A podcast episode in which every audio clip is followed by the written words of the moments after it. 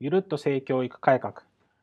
この番組は私ゆるっとが私たちの周りにある誤った性に関する知識や考え方を少しでもいい方向に変えていき、幸せに生きていくための方法について皆さんと一緒に考えていくための番組です。さて、今日の内容ですけれども、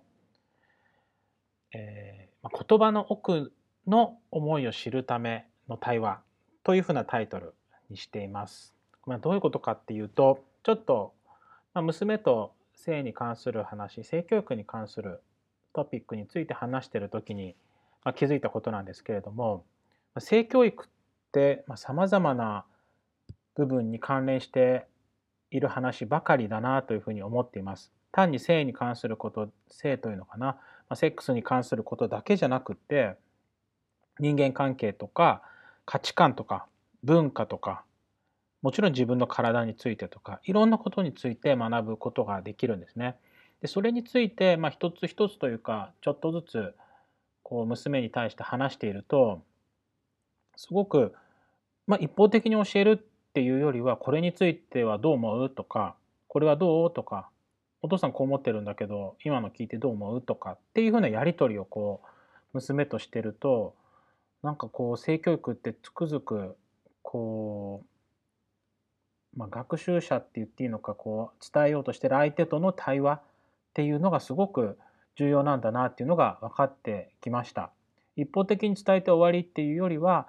伝えようとしてる相手は相手なりの何かやっぱ価値観を持っていて、それを無理やり私の考えで塗り替えようとか変えてやろうっていうものではなくって、まあ、何がいいかについてこう自立して考えていけるような、こう何かがあった時に行動を選択、自律的に選択できるようになってもらいたいと思って、こう性に関する話を伝えているので、是非そうなってもらいたいなと思うんですが、そうなるためにはやっぱり対話を重ねていくしかないんですよね。じゃあこれ読んどいてとか、これを暗記してとか、どう言ったこと分かったではないやり方が必要だなというふうにすごく思います。でもちろんこちらが伝えたいこととか、あるいはこう相手から考えを引き出すような発問っていうのをしていくんですけれども、そうしながらも私自身の価値観とか考え方っていうこともすごく振り返るきっかけになるなと思います。それゆえにぜひ、えっと、多くの人に家庭で性教育の実践してもらえたらいいかなと思います。お子さんとかこうご友人とか誰かにこう伝えていきながら、自分の考えて一体どんな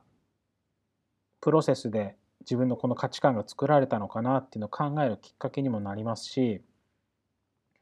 こう相手と対話を重ねることで相手の価値観に気づいたりっていうことも、えっと、出てくるかなというふうに思います。そういう面でもね、すごく性教育って面白いなというふうに思っています。さて、テーマにも言った、まあ、言葉の奥の思いを知るための対話っていうふうに言いましたけれども、こうやり取りしながら相手が何かパッと言った言葉、あるいは私が相手に言ったのに対して反応としてくる出てくる反応として出てきた言葉をこう受け取って理解しますよね、言葉って。でもその言葉って本当にそういう意味なのかなっていうことが結構あります。ちょっと抽象的で分かりにくいと思うんですけれども、例えばあのこれについてどう思うとかって何か聞いたとします。で相手からああの誰々もそう思うよとか、私もそう思うよみたいな感じで返事したとしますよね。でそう思うよって言ったとしても、私が伝えたことについて ひゃくパーセント こう全く誤差のない ひゃくパーセント 同じ意味でそう思うよって言ってるのか、例えば きゅうじゅっパーセント 同意 じゅっパーセント ちょっとニュアンス違うけどなって言ってる同意なのか、あるいは ごじゅういちパーセント 同意で よんじゅうきゅうパーセント いやいやいや違うでしょって思って言ってるのかとか、同じあそう思うとか、あの賛成とか、賛成もやっぱりね ひゃくパーセント 賛成の時とそううんとちょっと違うけどとかってあったりするかもしれないですよね。やっぱり言葉ってその相手が言ってこちらが認識した言葉っていうのと、相手が本当に思ってる言葉の意味ってやっぱどうしてもズレが出てきてしまうと思うんですね。なので例えば「そう思うよ」とか「あそれいいと思う」って言った時にそれで終わりじゃなくて「えっと、そう思うっていうのはこうこうこういうこと?」ってもう一回尋ねてみたりとか、いやいやそうじゃなくてこういうことだよっていう反応が返ってきたりもします。っていうように実は結構掘り下げてみると分かったふうに聞いてる言葉でも実はお互いの思いがこうずれてしまってることってすごく多いんですね。これコミュニケーションの何て言うんでしょうね、特徴的なズレの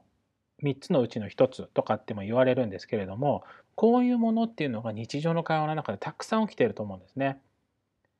でこれは人とのコミュニケーションの中でもたくさん起きてくるので、一見うまくいってるやり取りももしかしたらずれたままやり取りしてることもあるのかなというふうに思います。こういうコミュニケーションのずれとかどうやったらすり合わせられるのかっていうのも私の中ではこう性教育を学んでいく中できっと少しでもいい方向に進んでいくんじゃないかなと思っています。またご家庭でもこういうふうなこう親子でのコミュニケーションズレをなくしていくとか、相手が言っているさらに奥本心でどう思ってるのかっていうのを知るようなコミュニケーションっていうのも性教育を通して学んでいけるんじゃないかなと思います。そんな内容も少し前に話したけ話しましたけれども、性教育のプログラムの中に入れていけたらなんかやった人みんながこうハッピーになれるようなものになるんじゃないかなと思っています。はい、ということで今日はこの言葉の奥、誰かが発した言葉その奥にある思いを知るための対話についてお話ししました。これからも性教育に関する話題をたくさん皆さんにお伝えしていきたいと思っています。本日も最後まで聞いていただきありがとうございました。それではまたお会いしましょう。